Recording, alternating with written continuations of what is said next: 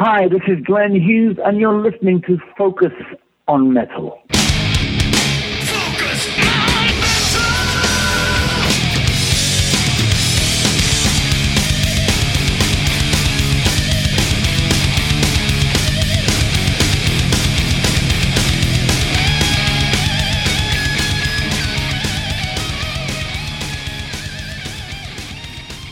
Metalheads, Scott Thompson here, welcoming you once again to another week of Focus on Metal. Got uh, two great returning guests this week. It's kind of a rhythm section that sings kind of a theme this week as we have Dean Castronovo back on the show, as well as the one, the only, the legendary Glenn Hughes. Dean is, of course, on to talk a little bit about the Dead Daisies, who are uh, back on the road once again here in the States, as well as talking about his uh, reunion of sort with uh, Johnny Gioeli of Hardline. Of course, Dean was also a member of Hardline back in the day. And uh, Dean and Johnny just put out a release called Set the World on Fire. So uh, he'll be talking to Richie all about what's going on with that one. Glenn is, of course, on the show this week to talk about the uh, his upcoming tour he's got going on. He's been doing it for a little bit now since uh, uh, somehow around April, but he's bringing the classic Deep Purple live tour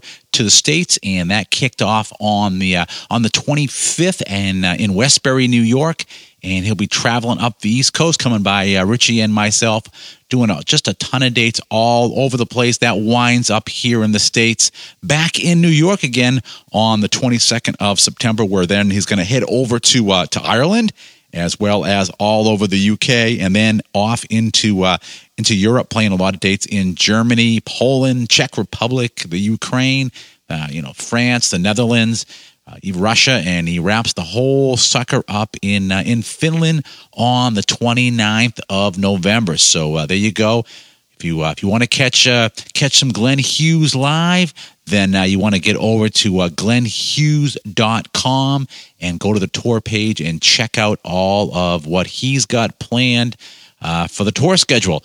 But, uh, anyways, this week you'll be able to hear Glenn talking to us all about the tour and uh, some other cool stuff as well. So, with two great returning guests on the show this week, I think that for another week we will forego track of the week, get right into the conversations with Dean and Glenn. So, with that, I think I'm going to turn it over to uh, my buddy Richie and Dean Castronovo. Good morning, brother. Hi, Dean. How are you? I'm good, buddy. How are you? Oh, you're still jet lagged? Dude, I'm I'm out of it. I was up at three this morning, just like, okay, I'm awake now. What do I do? so you so, guess what I did? I, I I did laundry and I cleaned the kitchen and I'm doing normal things, bro. yeah, before you go back on the road again in two weeks. Oh, yes, sir. Getting back out there. I'm, you know, it's nice to be home and see the family and you know, get recharged. And yeah, I haven't played in the states since 2015, so this is gonna be gonna be great, bro. It's gonna be awesome. Yeah. So before I get into it, I need to ask you what happened with the Steelhouse Festival show that you couldn't make it. Was the weather that bad? It was, dude. We, you know, uh, David's got his private jet, and we were talking to the pilot, and they're like, "Look, everything going into Cardiff is is not happening. They won't even let our plane come in, a private jet. And we, David's got state of the art equipment that can fly through anything. And it, it was not even that. It was Cardiff shut down the freaking airport. They're like, we're not, we're not letting anybody in. We're not letting anybody out. Everything started to get canceled. So we thought, okay, let's get uh, some vans and we'll drive there. It's a four hour drive, but screw it. Let's, let's do it. Well, we called the van company and they were like, well, we can't get any vans there in time. It would it'd take us two hours to get to you and then uh, you know another four hours. By the time we got there, it would have been eight thirty at night, and we were supposed to play at six. So yeah, that's, that's not going to happen. Uh, you know, so we were getting a hold of some of the guys from the choir boys, and they were like, "We're in Croatia. We can't even fly into Cardiff. They've shut everything down." I don't know if they even made it or not, but it, it was tight for them. What was it, Dean? So was, it, was it rain? Yeah, it was. Dude, it was rain. It was what the the I guess the side winds. I don't know exactly. You know the uh, the uh, right terms for it, but I guess the wi- the winds were coming into the side so fast that, that it would have thrown the plane off. It would have just been wow. pandemonium. So, but they I, I was told they shut down Cardiff Airport. I mean, they didn't shut it down, but they're like every flight was getting canceled, and and they wouldn't let anybody in, they wouldn't let anybody out. So it was a bummer, dude. You know, this band has never missed a show. From what I was told, they have never missed a show.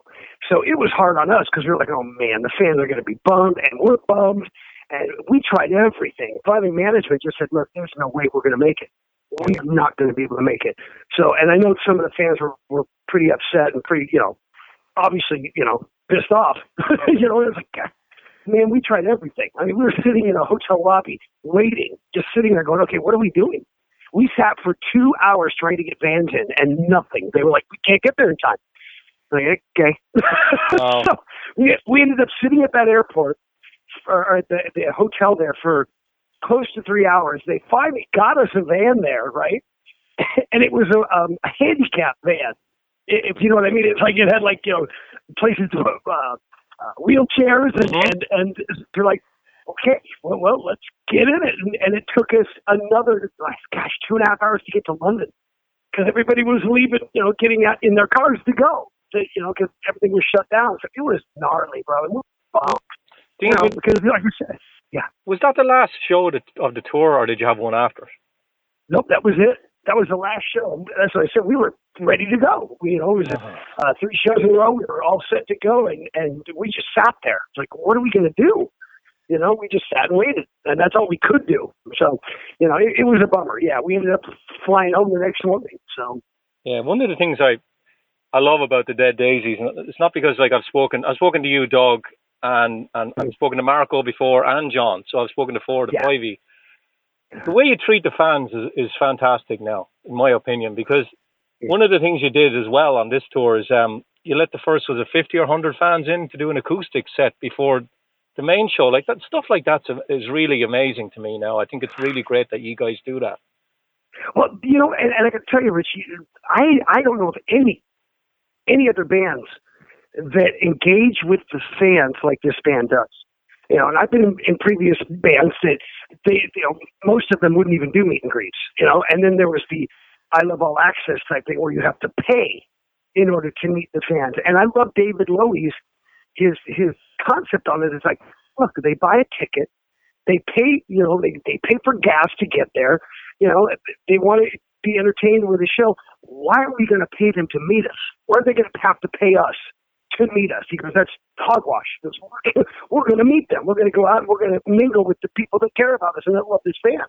And dude, that was huge for me because when I joined, they told me this, and I was like, you guys don't charge you know, because that's all I was used to is, is is the big, you know, corporate band that you know charges a thousand bucks to meet them, and I was like, that is the coolest thing, and and the meet and greets after the show, and, and how they engage after the show, and you know, we're we're tired after a gig, but you know what? The beautiful thing is, as soon as we go out and we meet the, we, we just sit down behind those desks and we meet those fans, it's so energizing because they're so uh, dedicated to this band. I mean, I've never seen anything like it. Dude. I, I really haven't. They are like loyal, loyal, especially Europe and UK, especially Europe. You know, uh, Glasgow. I mean, you know, Scotland, Ireland. They freaking love this band. Yeah. And I that was huge for me, bro. It was like, man, this is the coolest thing because they actually they're doing it the right way. You know, it, it's these fans are so loyal and and they're willing to pay, you know, top dollar for tickets and and you know maybe miss a day of work because they want to come and see us. The least we can do is give them our time, man. And, and I love that. You know, that's. I remember Ronnie Dio saying something, and I'm sure you probably heard this story where uh, Ronnie was uh, was after show, and somebody asked him, "Man, how do you go after a two-hour show and go spend another two hours engaging with fans? Man, how do you do it?" I mean, it was, and and Ronnie said something great. He goes, "You know, I'll never remember what city we're in, uh, what place we played, what hotel I was at. But he goes, I won't remember that, but he goes, those fans will remember meeting me the rest of their lives. The least I can do is give them my time. And dude, that that was like, boom. That is the attitude every band should have. Every every band, these sports stars, everything. Give them your time, man, because they're there supporting you. The least you can do is shake a hand, give them a hug, take a picture, and say, "Man, thank you so much." Yeah. That's huge. Yeah. yeah. There's certain bands now that like Metal Church and Y&T, Dave Meniketti and all that, they just will not charge for a meet and greet. They're like you guys. They're like, yeah. paying to go. Why should yeah. we charge them?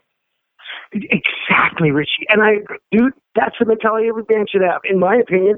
Give them some time, visit with them, and these people love you. you know, yeah. visit with them. But the problem, you know, is, say hello. Yeah, but the problem there, Dean, is sometimes your meet and greets you could be there for three hours, baby, if if you if you went to see everyone, you know. Yeah, yeah, that's why we keep it to a hundred fans. yeah, you had to. Yeah, because cause, yeah, but it'll usually it'll be about we we stay back about an hour, hour and a half after the show, which is it's fine. You know, it gives us time to cool off, relax, kind of come down as much as we can from the the adrenaline rush we get from playing, and and we get to visit with these people that love us, and and and. and like I said, it doesn't happen anymore, and I'm grateful to be in a band that actually cares. That really does. It's not fake. It ain't like okay, we're gonna do this. Ugh. It's not like that. It's like okay, towel off. Let's go visit with these people, and it's awesome. Yeah. Now, when when you joined the Dead Daisies, you probably would you knew some of the guys, and you probably would have had expectations. Has the reality exceeded all your expectations? Yes, exceeded totally, bro. I mean, I knew I've worked with Marco, obviously. I've, I've worked with Doug with Revolution Saints. The only two that I hadn't worked with was John Corabi, who is a legend in my eyes. I mean, a vocal legend, and uh, and David. So you know, when I did join and I went to meet them in New York City, it, it was awesome. They're just such good guys, and they were in the writing process for the record. So I just sat back like a fly on the wall and watched how they created and it was really interesting and, and, and it was good for me, a good experience because I got to know David and John and how they go about their work. I knew Marco and Doug. I knew that was going to be easy, you know. And and John and I have just bonded, man. I I, I for me, playing with I mean, John to me sang on the greatest Motley Crue record ever recorded. yeah, I, I, agree. I love love that oh, album, dude. That is the kill, most killer. That's when Motley Crue, in my opinion, became a band. It was like, oh, now they're unstoppable. You got you know three great musicians, and you got John leading the pack. And, and I've I've only worked with um, a few singers that can pull off night after night consistency, you know, in their singing. And, and one of them is Paul Rodgers. Uh, one of them obviously is Arnel mm-hmm. and John. And John Corabi, man, he'll do five shows in a row and still sound killer. I've never seen that before. Like I said, with the exception of Arnel and Paul those guys can go out, you know, and and sing their things and and do it three or four nights in a row, and it won't even phase them. And John's like that. You know, I'm I'm so honored to be working with a guy like that that you know that can bring it nightly, nightly, yeah, without any you know without any problems. You know, he, and he'll come back and go, "Oh man, I had a rough night tonight." We're looking at each other like, "Shut up." yeah.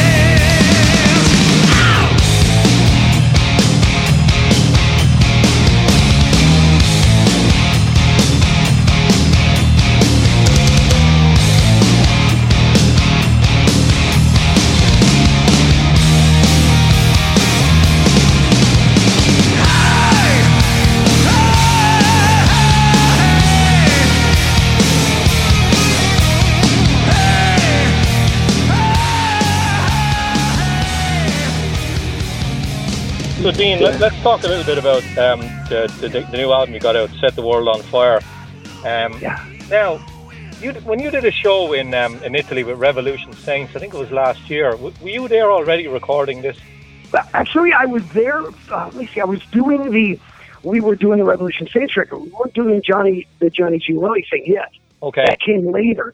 Um, so I was there doing the second uh, Revolution Saints record, finishing up doing drums, doing vocals, and I had a couple other records I was doing with a, a guitarist named Tony Hernando who plays for uh, uh, something Lords of Black. Great guitarist. Yeah, so I actually did the Revolution Saints drum tracks in three days, and then did Tony's record in two days, and then did all the vocals for for the Revolution Saints stuff. So that, the Johnny record didn't happen until October of that year, just before I uh, I joined the Daisies. I they flew me in and and uh, I again did the tracks, the drum tracks in a couple of days, and then Johnny and I proceeded to tear up the vocals. So uh, yeah, that was done in October. So that was a completely that was about six months later. See, I, I did April, May, June, July, August. Uh, yeah, about six months later. Yeah. So, so when, when, when was the last when was the last time you met Johnny before doing this? Honestly, the last time I saw him was when Journey was playing at uh, Hollywood Bowl. And that was in, gosh, just give me a second. That was probably 2010, maybe. And I hadn't seen him since 92. So, you know, it'd been a while. And, um, you know, it was great to see him back then. I mean, it was like we never left, but once we did the record together and I saw him again, I was like, oh my gosh, man, ah, my brother. You know, see, for me, man, every band I've ever been in, I see him as, as families and brothers because when you're that close to, to guys and, and you're working together and you're creating together, it's not just like a friendship. You know what I mean? It's it's a lot closer because it's a very spiritual thing when you're when you're creating. So you know, it, it's for me, you know, to to be with Johnny again after not seeing him for you know, 19 years and and and you know the bands I've been in, I just consider it a family to me. A lot of other guys don't do that. They, they do their gig and they they never talk to them again. But I, I always bond with the people I'm working with because it's like I said, it's a very creative process, and and to bond like that it, it makes it all the more special. So, you know, that's yeah. how I roll anyway. yeah. Would would it be too simple to say that the reason Hardline split up in the first place was grunge? It was, but we got to be honest, dude. I mean, it, you know, that record came out in '92. Had it come out in '87 or '88, it would have been over. I mean, it would have been massive, and I know that because the songs were great on that record. Uh, Johnny's vocals and melodies were stellar. You know, you have Neal Schon in the band, who's a complete ripping fool. He's a monster. So, you know, all the ingredients were there, with the exception of we were about five years too late. Like I said, had it come out in '87 or '88, oh, we would have been huge. I know it. The songs were there. I mean, you heard the record. It's it's a brilliant record. Yeah, I have it. You know, it just it came out at the same time. I mean, Nirvana came out. I think I think six months after, or, or yeah, you know, or six months before, something like that. It came out while we were doing that record, and I went, wow, I, I, love Nirvana. I was like, man, this is killer stuff. I had no idea it was going to change the face of music forever. I had no clue. Yeah. Now, you, know, you said, just, yeah. You said there that you know you hadn't really seen Johnny that much, but did you keep track at all of what he was doing because he did bring out a couple of hardline records in between? Oh yeah, dude. I mean, you know, it was uh, once I got on social media more, um, I started seeing more of what Johnny was doing. And then, you know, sitting down with him while we were doing this record, and he was telling me how he does all the, the booking and, and, you know, for Hardline, and they do, you know, tons of shows. I was like, you're kidding, bro. I had no idea. You know, I knew he was doing records. I didn't realize how big of a following Johnny had. And he's got a massive following.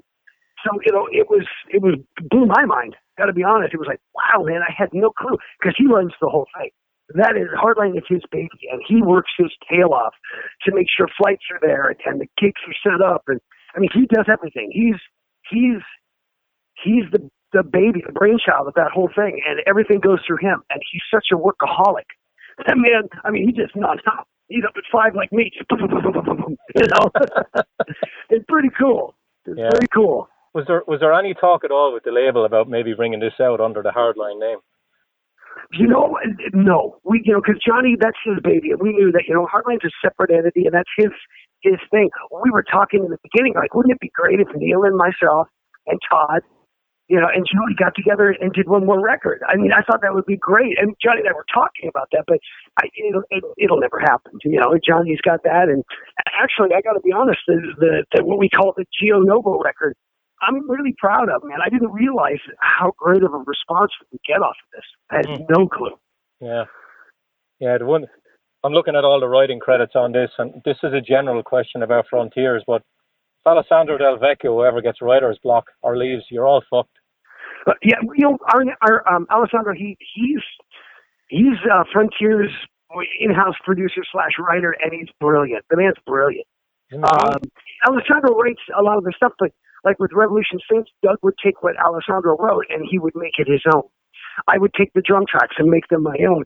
And then vocally and lyrically, like on Revolution Saints, we sat down and, and I'd say, okay, you know, I wouldn't sing this. I wouldn't write that. I wouldn't sing that line. So we went through each song, you know, and, and was brilliant like that, man. He knows what we were looking for and he, he can deliver. Uh, you know, I love working with him. It's a joy to work with Alessandro. It really is. We have a blast together. It's what, a blast. What about on this record now? Do you have the same level of interpretation yourself to the songs, or is he more, I wrote this song, this is the way we're going to do it? Yeah. Well, you know, for the the Gianova record, the songs were, were done. You know, because I just came in and I said, okay, let's let's do this. Lyrics were done, everything was done. So I just came in and did my drum tracks and did my vocal part. So it was finished. You know, basically. And uh, and, and Alessandro vocally would you know he would kind of guide me through stuff, and we tried different things. But basically, those were his songs. The couple outside writers, those, were, but mostly those are his and Johnny's, you know, babies. I just came in and did it. yeah, the song the song that stands out for me is um, "True," the second song on the album. Brilliant. Oh yeah, yeah, dude. I mean, when when I heard that song, I mean, you know, I'm an emotional guy anyway. I'm I'm the, the wimp in the band. In every band, I'm like a little sensitive. You know, uh, when I heard that, I got teary. I was like, damn, this, it's, you know, it's us. That one and Who I Am. I don't know if you've heard Who I Am. Oh, I have the album in front that of me. One, oh, awesome, dude. That record, that song, Who I Am, it speaks about us, you know, John and myself, and how, you know, even through all the stuff that I went through and all the, you know, being away for 19 years, we're still tight, you know, and, and that, that made me really, really proud to know that, you know, throughout all that stuff, I, you know, I had people that were there for me and, and, you know, silently in the wings going, you know what, we got your back. We knew who you are. Yeah. And, uh, you know, it was those songs, man, there, you know, there's a few on there that definitely I'm like, wow. Yeah. I mean, to me, I mean, to me, who I am, that song could be a massive hit. I just, I, you know, it's just an amazing tune. You know, it reminds me of early, uh, Perry Street Talk. You know that that song kind of reminds me of yeah. something that would have come out at my time, and, and yeah. it uh, I love that too. Yeah, but, the other the other song is brilliant. Is Need You Now. Oh, dude, you know, and I didn't get to sing on that. I was bummed. I was I like, Johnny, I want to sing that. Johnny, nope, nope, that was mine. I'm like, oh, son of a gun. You know, which was cool though, because Johnny delivered. I, you know, and when I heard the song, I was like, oh, John, I want to sing that. He goes, nope, that's mine. I'm like, dude, come on. yeah. Because I mean, the, the the way that he delivered that, John's John's another one. He's he's one of those singers uh, and I got to put him in there with Paul Rodgers. I, I didn't even think about that. Johnny is another one that's consistent as heck. He can go in and, and like I said, sing five nights with Axel Rudi Pell, and then go do a hardline show the next night, you know, and then go into the studio, and he still sounds brilliant. Yeah. He's another, you know, he's got iron, iron voice. He's one of those guys. Yeah. What do you think now, Dean? You're more, um, what's the word I'm looking for? You're more tough on yourself when you're recording your drums or when you're recording your vocals? Vocals. Drums I got. You know, I I I know being in, in Journey for as many years as I was, I learned how to play for the solo. And you know, I could do a bunch of licks and I could you know busy the thing up, but I you know I know what I'm going for musically as a drummer on whatever track I'm doing or whatever project I'm doing. I know where you know I, I get in there, I see where the band's uh, vision is or or direction they're going in, and I deliver. Vocally though, dude, I'm ultra hard on myself because I'm, not a singer. I'm a drummer that happens to sing. I mean, really, that's the way I see it. People, oh, you got a great voice. Well, I'm actually a better drummer. you know what I mean? I mean, I'm more comfortable playing drums than I am singing. Uh, because I am, I'm hard on myself, man. After being in Journey and having to sing those songs, and, and you got to do them flawlessly, uh, you know, or the fans, they will crucify. yeah. So for me, it was like, you know, I always, drums actually took a back seat when I was singing the journey. I, you know, I, I would just it would be on autopilot basically, and I would concentrate on breathing and, and where what what air I needed to get to hit this note. So drums actually were just like it's like an almost like an afterthought. So you know, yeah, I'm definitely hard on myself vocally, bro. I mean, you know. do you need a lot of guidance in the studio? Well, you know what? I I ask for it. You know, that's the thing because I'm not a lead singer and I don't have you know, I don't have that what's the word that intuition or that that that instinct to know where I want to go uh, vocally. There's there's things that I would hear and go, yeah, I'd love to do that. I'll try this. And that's the beauty of Alessandro because he is really good at guiding me. You know, and and I need that because, like I said, I'm a drummer that happens to sing. If it was the other way around, like a Don Henley, where I'm an amazing singer, but you know, drums are just something that I do. You know, it, it would be different, but I'm not. You know, I I'm a drummer that just you know happens to sing. you know, and, and so yeah. Did Johnny know back in Hardline how good a singer you were? Like, did you do a lot of background vocals on that album? Oh yeah, I did. I did all the high stuff and, and live. Like if Johnny was having a, a rough night, which was very rare, he'd be like, you know, can you can you do the high stuff none of this? And and, and you know, can, and, and I, I'm like the utility guy, the secret weapon. You know, yeah, of course I will. You know, that's the beauty of being in a band. It's about a team. It's not like, oh well, I want the spotlight on me when I'm singing that. Singing it now. I'm I'm here to to do my job. So you know, I sang backgrounds on the hardline stuff, but you know, Johnny never needed much help. He's he was so dang good and still is you know he didn't need you know that that secret weapon. But I did what I you know what my parts were, and and yeah, it's a, it, it was kind of like that.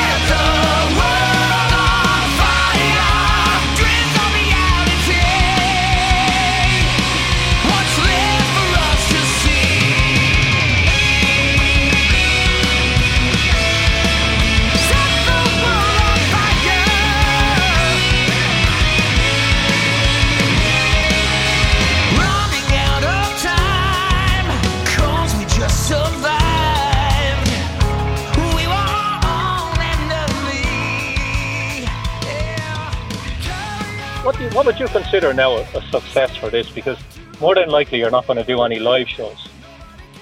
Well, you know, we're actually we're, talking about doing something. I know that, that um, if everything works out, um, we're going to do the Frontiers uh, the Frontiers Fest in April if we can get it done. Hmm. Uh, you know, right now I'm I'm I'm talking to Neal and Gregg Rolie about doing the Journey Through Time thing next year, while the Dead Daisies are off you know, we've got about four months, and uh, January through uh, end of April, where we've got nothing. So Neal is is working on possibly booking shows for that thing while we're up.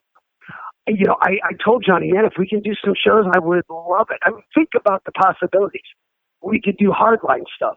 Yeah. We could do the Gio Novo stuff. We could do the Revolution Saints stuff.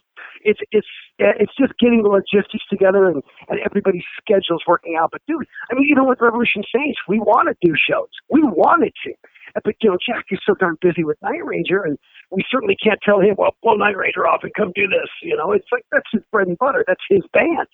So, yeah. You know, it was always like, well, we have to wait and see if Jack's available. And Jack's a busy man, and we get it. We we would never be, you know, offended or, or resentful, you know, because that's what he does. So, you know, of course, I'd love to do shows, man. Like, that's that's the whole reason to doing records, in my opinion, is to go out on the road and promote it and and, and make it grow.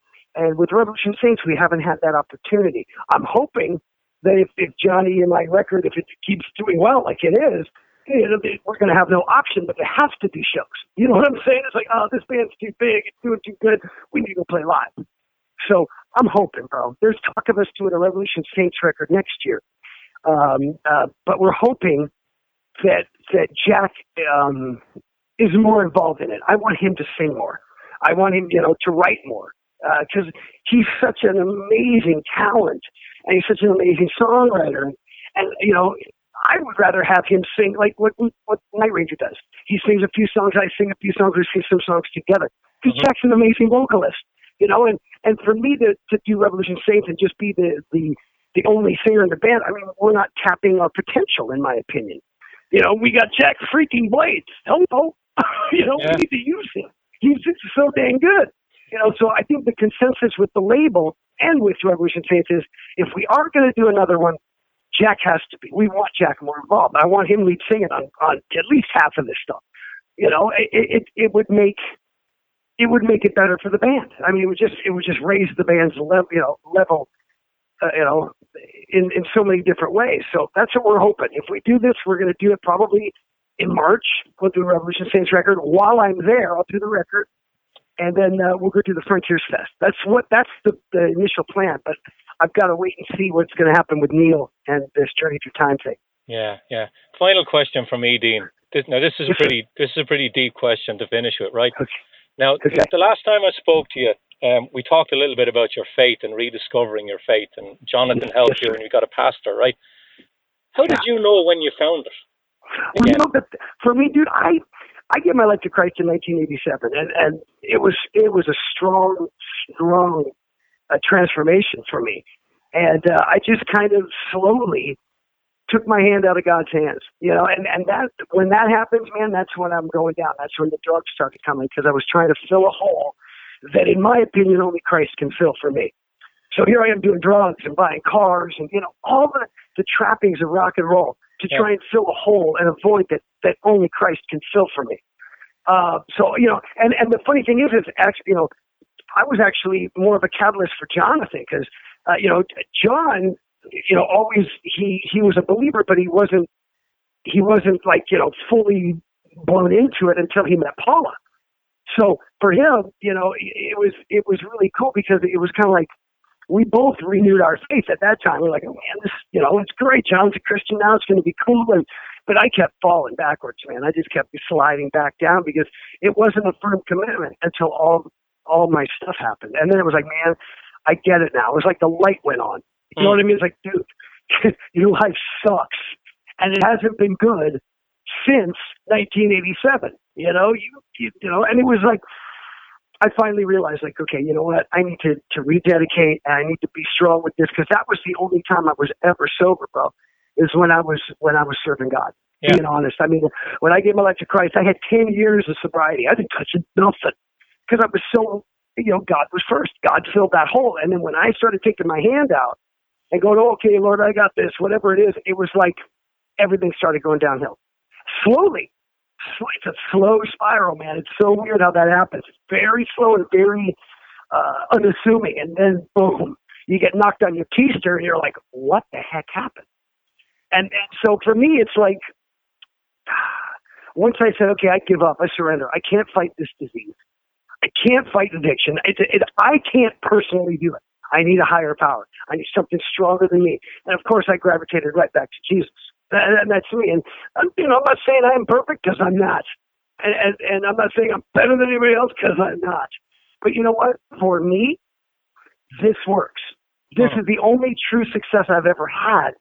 Is when when I I you know surrendered fully and said, okay, Lord, you're gonna you're gonna take this, and I'm just gonna be the passenger. You drive it. You tell me where to go. You know, and it's worked. You know, so far so good. You know, it always has. But I've learned a lesson, man. I I can't I can't back off of that because if I do, that's when I go down. When you think you got it down is when you're going down, and that's what I did. I logged. I was like, "Oh, I'm fine. Everything's good. I'm okay. I got a great job. I'm, you know, things are good." It wasn't. It was horrendous. Mm. But of course, I didn't see it. You know, I was too messed up to see anything. I'm just grateful to be clean today. Grateful that I have my my beautiful girl back you know, that knew me before all this stuff happened. Yeah. I've known her since I was 19. You know, we grew up together. So she knew the sober me, and she was like, this is not the, this is not the man I fell in love with. That was a mess. Now she's got that man back. My grandbabies, who are sitting right here watching cartoons with me here, they have me back. My children, the band, everything. and yeah. partly God. God's got me back, man. You know, I'm not going away. I, I learned my lesson. yeah. Well, well, Dean, I'm, I'm going to leave you go. Um, I am going to try and get to the show in Albany, New York on the 1st of September. It's a three hour drive let from me here. Know. Would you text me and let me know? And, and uh, I'm not allowed to give tickets away, but I can buy tickets for, you know, close friends. Dude, I'll get you in. Yeah. If you if you if you make it, I'll get you in. I'll make it happen. All right, Dean. Well, I'll leave you go. Have a good rest of the day. The album is excellent. All right, big guy. oh, thank you, you have a great day, man. God bless you. Yeah. All right, Dean. Get some rest. Yes, sir.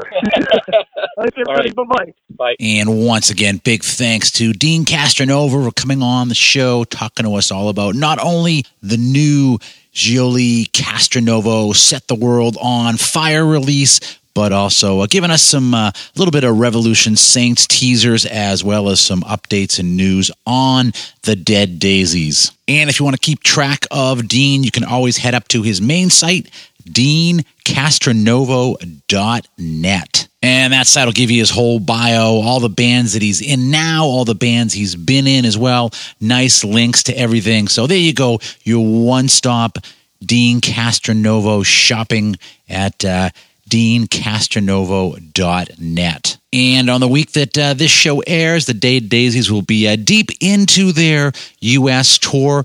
Uh, the the release week for this show, they'll be at the uh, Scout Bar in Houston, Texas on the sixth. They'll be at Trees in Dallas on the seventh. Saturday at Come and Take It Live in Austin. They'll just keep right on going. They'll be uh, hitting uh, they'll be hitting Vegas on the twelfth.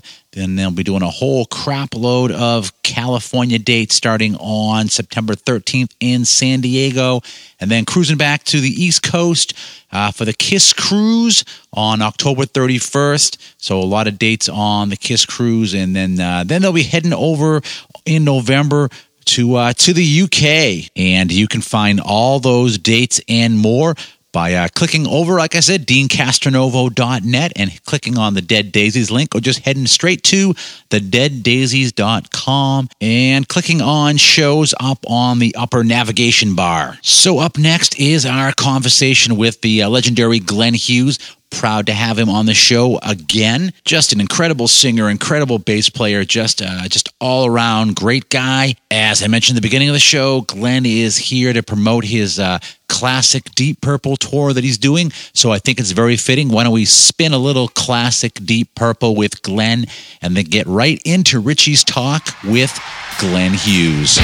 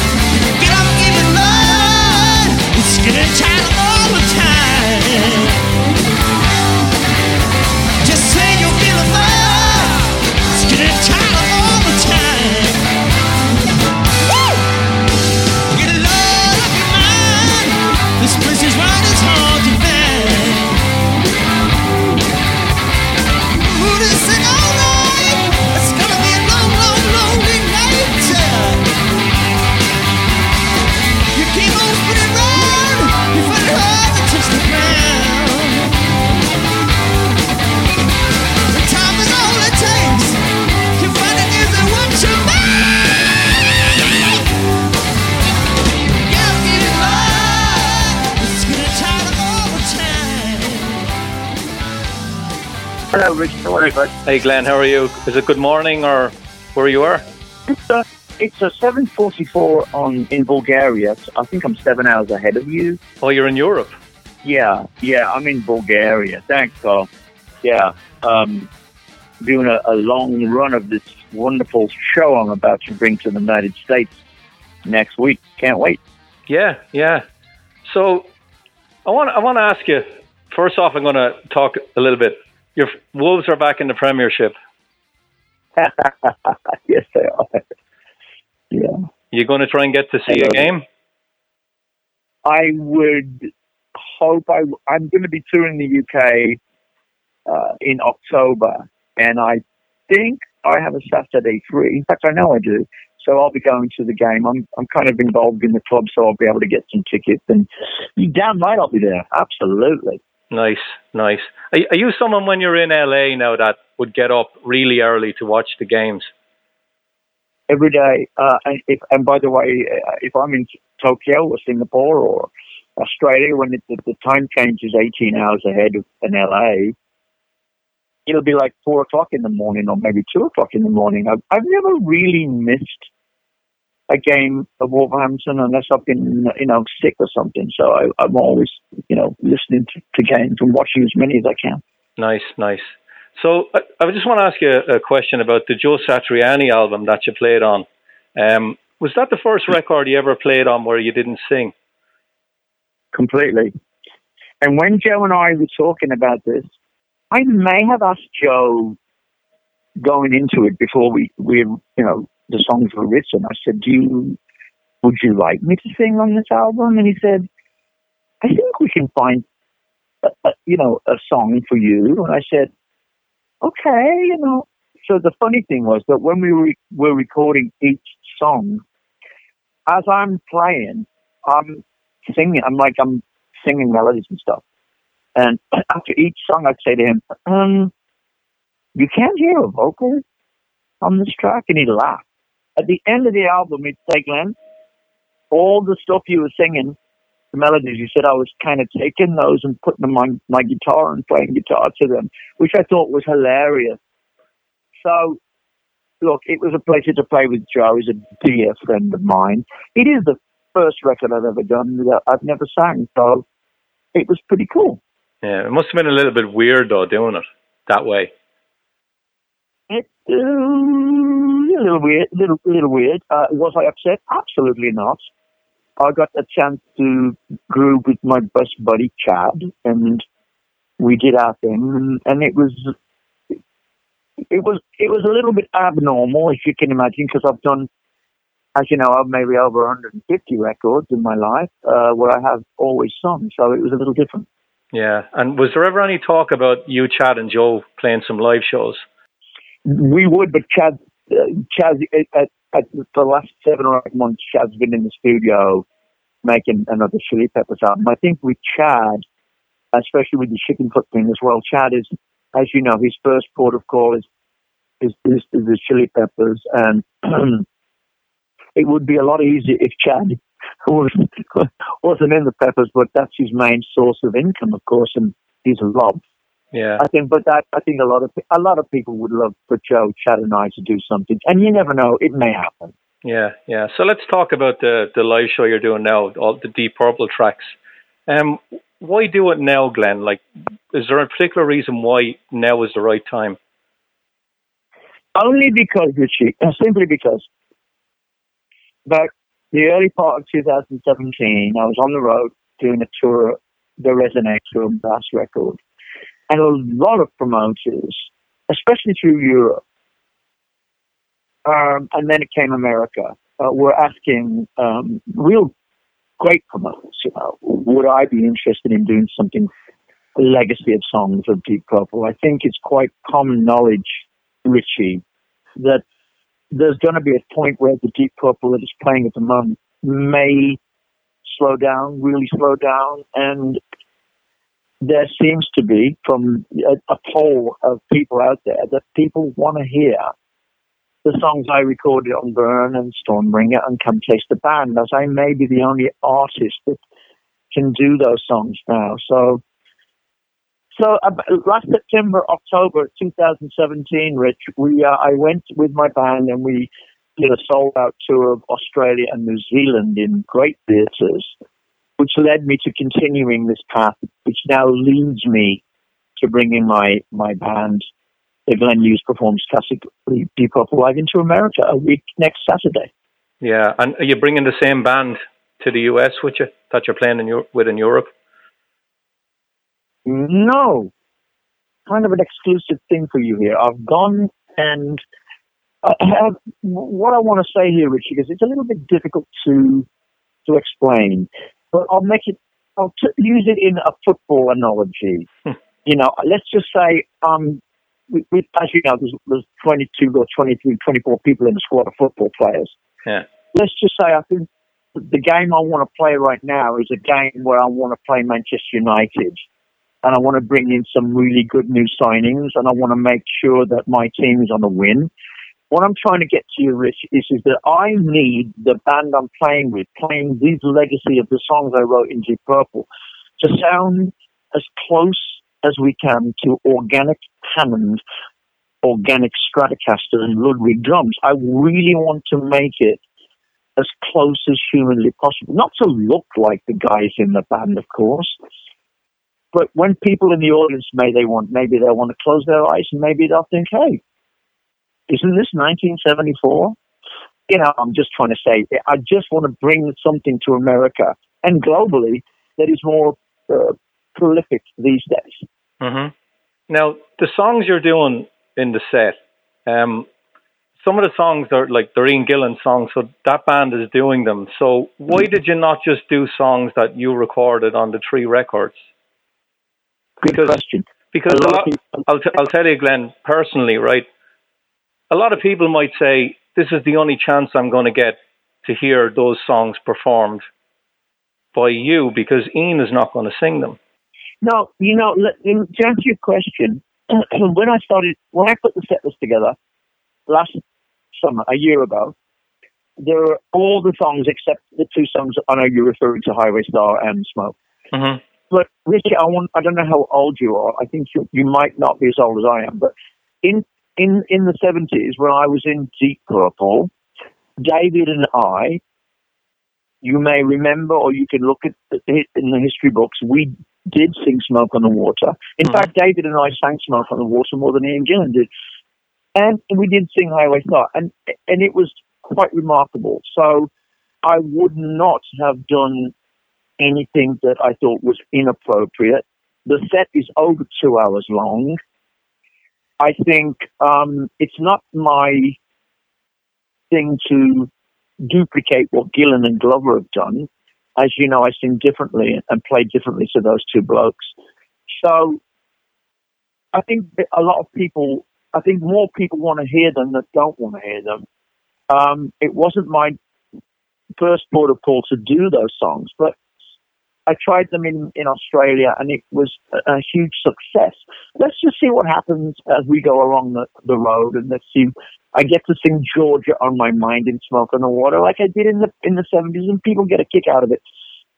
Richie, if I didn't believe I was delivering those songs appropriately, I wouldn't touch them. Mm-hmm. I would mm-hmm. leave them alone. I only want to sing songs, Richie, at this point in my life where I believe them and people will believe them, and I can deliver them in a way that I, I, I see fit. Yeah, Glenn, are there any songs on those three albums that you've never done live? Yeah, I mean, uh, song like, um, especially on Come Taste the Band, you know. Oh, uh, a song which I probably will be doing live is You Can't Do It Right with the One You Love, Stormbringer.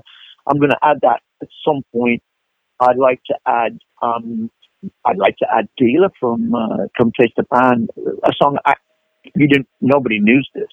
But I actually did sing that song, but it never actually made the final cut. David actually sang it. Mm. So I might bring up that one in. Um, you know, maybe we can do, you know, what's going on here would be a really great blues rock song, you know, from Burn. Yeah. Maybe, um, maybe the Gypsy. I don't know. There's so bloody many of them. Yeah. it's, uh, and you know, it's not, not saying I won't change the set list as we go along. I'm sure I will, because yeah. I don't. If you know me, if you know me at all, you you know I'm not, I'm not going to tread water. I'm always going to be pushing the boundaries. Yeah. Do you think, Glenn, that when you do these run of shows, doing the Deep Purple songs, like the whole set, that you're not going to do it again in the future? That it's a one and done kind of thing. That's a difficult one because the tour is going to be uh, at least into the early part of 2020. Our calendar's kind of full now, just from purely doing these these shows. There's going to be three American tours in the next 15 months. So I'm going to keep doing it. You know why, Richie? The demand of people wanting to see this show, especially in America, is quite overwhelming to me. And I say that with a chuckle. I say that with humility. I say that with complete gratitude. Yeah. Yeah. And is there any talk of maybe recording one of them for a DVD or a CD? There is. There is talk about it. We are actually filming. I start filming in Westbury next Saturday, and it's basically filming stuff with me and you know what I do and warming my voice up and me, you know, with my fans and blah blah. This we're kind of doing a documentary. Um, uh, uh, eventually, we will, of course, be getting into the live performances and stuff. Uh, I've been asked to do something in Moscow, two major shows I'm doing there in November back to back, where uh, a company wants to film me. I'm, I'm debating on it. These songs have been recorded before on California Jam, as you know, and live in, in London and bloody made in Japan. And all. So I'm thinking, you know, if there's a way I can feel comfortable doing it and, and making people rich, I don't want this to be a, I'm going to phone this stuff in if I'm going to record this and if I'm going to be filming this, I want this to be a fly by the seat of your pants, aggressive, no holds barred Hughes performance. I don't want this to be wrapped up in a pink bow, all nice and pretty. Mm-hmm. It's got to have some bluster, it's got to have some energy, and it's got to have some rawness. Okay, Glenn, I want to ask you about the uh, the Steelhouse show. Um, I interviewed Deen Castronovo, who was the drummer in the Dead Daisies, and they didn't even make the show because of the weather. How bad was it? Oh my god, it was it was wow. A year ago, on the same weekend, a year ago in 2017, I did I did um, Rambling Man Festival where it completely washed it out, and the same happened at Steelhouse, and with the Brits. I, I know you you know about the Brits. These these poor buggers stood in the rain with their raincoats on and umbrellas or whatever, and they stood there pretty much wet to the bone and suffered. And but they were so amazing.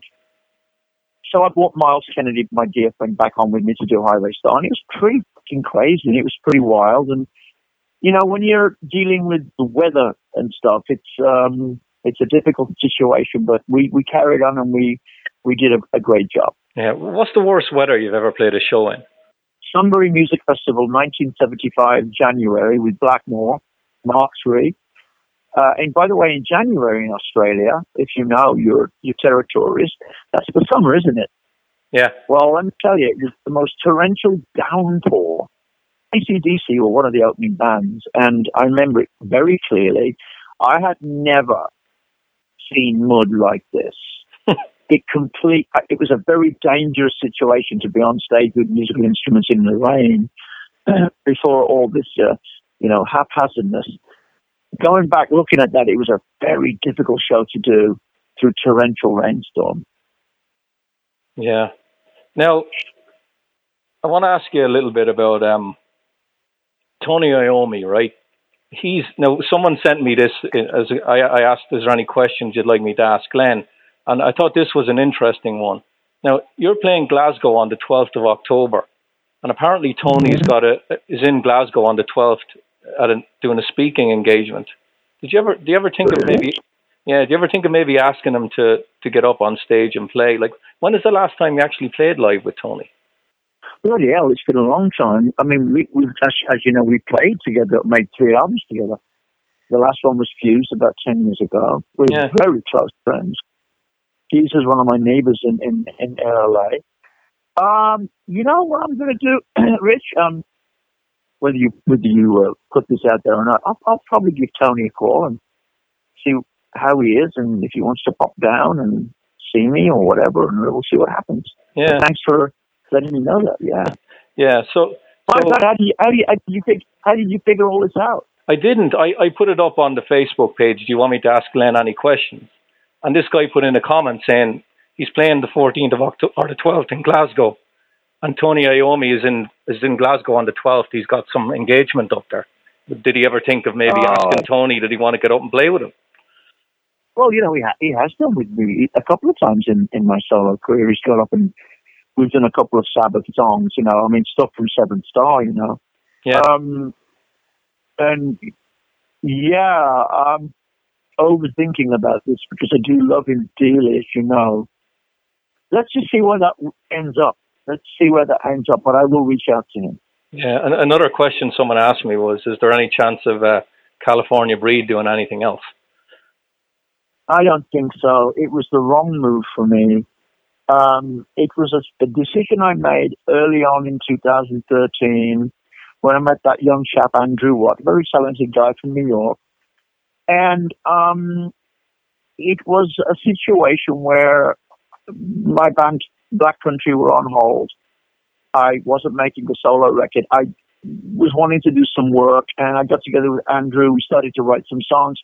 And the next thing, I've got Jason in the studio with me, and we're making kind of making some demos. And then I got this manager coming in, and next next thing I know, Dave Cobb's calling me up from Nashville, uh, and Dave Cobb, of course, you know the Rival Sons, and of course Chris Stapleton's manager, uh, producer, and Dave's got three Grammys with Chris. So all of a sudden, fast forward, I have that heart surgery. I don't know if you know that Mm-hmm. in 2013, I have the heart surgery. I have a six or seven weeks of recovery, which no one knew about. And when I come out of recovery, I'm kind of like feeling my way around. I'm going, wait a minute.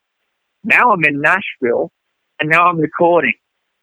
So it wasn't the easiest time for me. Maybe I didn't realize what was going on too much. I'm completely fine now. But let's just say it was maybe a, a, a great album, wasn't it? Yeah. but it was a different, it was a difficult thing to tour because Jason wanted to wanted to switch gears. He wanted to, if I may be honest with you, I think he he and Phil Collins were doing some work together. And I think he wanted to tour with Phil. So Jason decided he wasn't available to tour. That led me to being alone with Andrew, who at the time, as you know, was complete unknown. And I said to myself, hmm, tickets are already on sale for a California Breed tour with my name on them. So I had to find a replacement for Jason, who, by the way, I got the wrong drummer in for that. We won't say who it is. Mm-hmm. And I felt, as I was on the road opening for Slash, my dear friend, and playing some shows with Myles in Alter Bridge, I felt it was the wrong decision for me, Richie. So what I did, I kindly backed away and said, listen, fellas, this isn't really what I want to be doing, but privately, this needs to come to a close at some point so I can move on and do go back to making my own music. Yeah. Yeah. It was a great album. Rich, truly now, if you're a historian, I know you can Google it and, and look into this, but it was a difficult thing recovering from my heart surgery. It was not pretty. It was a great album I made with Dave Cobb in Nashville. Jason pulling away from the car, not wanting to tour, left me with no alternative but to sort of end that band. Yeah. Now, now, Glenn, a lot of people made a big fuss about your relationship with Joe when Black Country Communion got back together. But what about your relationship with Jason? Like, did the, did him leaving California Breed put a strain on that at all? No. No. No, and I say that, you can see I said no three times to you. Hmm. what did affect Jason and I? I've known Jason, that I'm not, I, I, I could bring tears to my eyes. I've known Jason since he's been in nappies, since he was one year old. I've known Jason all of his life because John was a dear friend of mine. What, when I got sick, uh, with I'm getting a little deep here, Richie. When I Mhm. got really sick with my uh, with my um, heart surgery, it was very touch and go there for a while. And Jason was, um, I think it, um, I think it did something. I think it was a real difficult thing for him because let's just say he'd been dealing with death quite a while, and he just, I think it might have got to him a little bit, you know. And I think it um, maybe changed the dynamic a little. Yeah. And of course, of course, uh, a few months or a year after California Breed kind of. And by the way, when he left uh, the touring scenario, he didn't leave Uncle Glenn. He just didn't want to tour with that particular band. So we never fell out. We never had any harsh words. Jason and I have never, ever had one falling out in 53 years. Wow. Wow. So, final question from me, Glenn. Um, if you were to play one of your solo albums in its entirety, which one would you pick and why? It would have to be Play Me Out from 1976. It was the album I wrote at my home when David Bowie was living at my house. And you might say to yourself, why did he choose that? Because it was an album I made at the end of Deep Purple's realm. It was like an album of soulful, Glenn, Detroit sounding stuff that Bowie was going to produce for me. And it's a, a key, also a key to my heart. Songs are very emotional, very funky and groovy, and it was a complete turnaround from what I was doing in the rock scene. But as you know, Richie, let's be clear, people have been calling me the voice of rock for decades now. I have not turned my back on that, but you ask me a question, I'll always answer appropriately. Playing me out of the Albert Hall with a full orchestra would be my ideal event, and ideal situation. Yeah. I'm, I'm sure you've heard today, Glenn, that uh, Aretha Franklin passed away. Yes. Yeah, I'm sure she yes. was a huge influence she, on you. She was. 1965, when I first heard her, in, uh, not so much in R&B, I heard her uh, in, in singing uh, in church, uh, in gospel. Um, my girlfriend's brother was a big fan. He was older than I, and he turned me on to Aretha's gospel side. So when I started, as you you know me well enough to know that I have very much a black side and a white side. Mm-hmm. So Re- Aretha, before Stevie, it was Aretha that educated me on R&B. And it was the piano, and it was the gospel singing, and it was the church, and it led me down that path of uh, is Glenn Hughes a rocker or is Glenn Hughes a black man? let's just say, let's just say I'm a bit of both. But I say that with love and respect for all nationalities, all religions, all faiths. I just love R&B slash rock, and you mix that up in a big gumbo, and that's where you'll find Mr. Glenn Hughes. Yeah, well, well Glenn, I, I'm going to the September 18th show over here I've already got a ticket and everything, so I, I can't wait to see you do a set of Deep Purple songs. Well, you got to come backstage, man. Let's talk about football. Well, I'd love to. I'm no, you might want to talk to me. I'm a Manchester United fan. It's all good, brother. You know, Mourinho's a friend of mine. I was at the, I was at the World Cup with with Jose. We had a we had a few diet cokes together, and uh, he was very, very, very kind and generous to me. Nice, nice. Well, Glenn, do you want to give out the social media sites where uh, people can get in touch with you? Yes, Glenn underscore Hughes is Twitter. Glenn Hughes online, Instagram, and of course Glenn Hughes on Facebook and Pinterest and Google Plus, all that stuff. Again, Glenn underscore Hughes on Twitter, Glenn Hughes online on Instagram, and Glenn Hughes on Facebook. Well, Glenn, three other big babies. Yeah.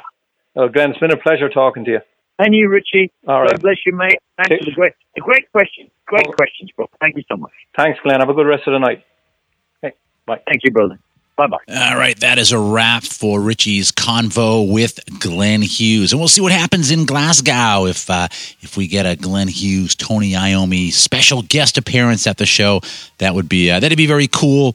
Not only for the music to be created, but also just a little bit of uh, metal history that um, focus on metal and our awesome listeners help to create. And again, if you're interested in seeing any of those Deep Purple uh, classic tour dates with Glenn Hughes, as I said before, head up to glennhughes.com and uh, you can see all those dates laid out there. And while you're up online, as I always tell you, you can head over to focusonmetal.net, focusonmetal.blogspot.com.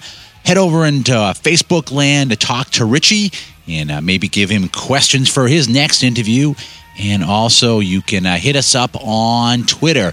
But for this week, that's it. There ain't no more stick a fork in it. This puppy is done. So for Richie, myself, and everybody else here at Focus on Metal, have yourselves a great metal week. And until we talk to you again next week, remember Focus on Metal. Everything else is insignificant.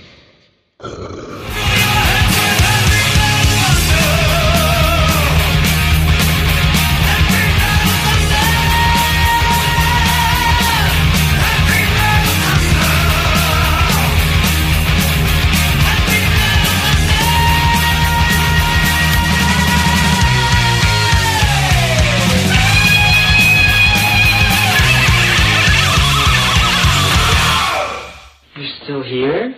It's over. Go home.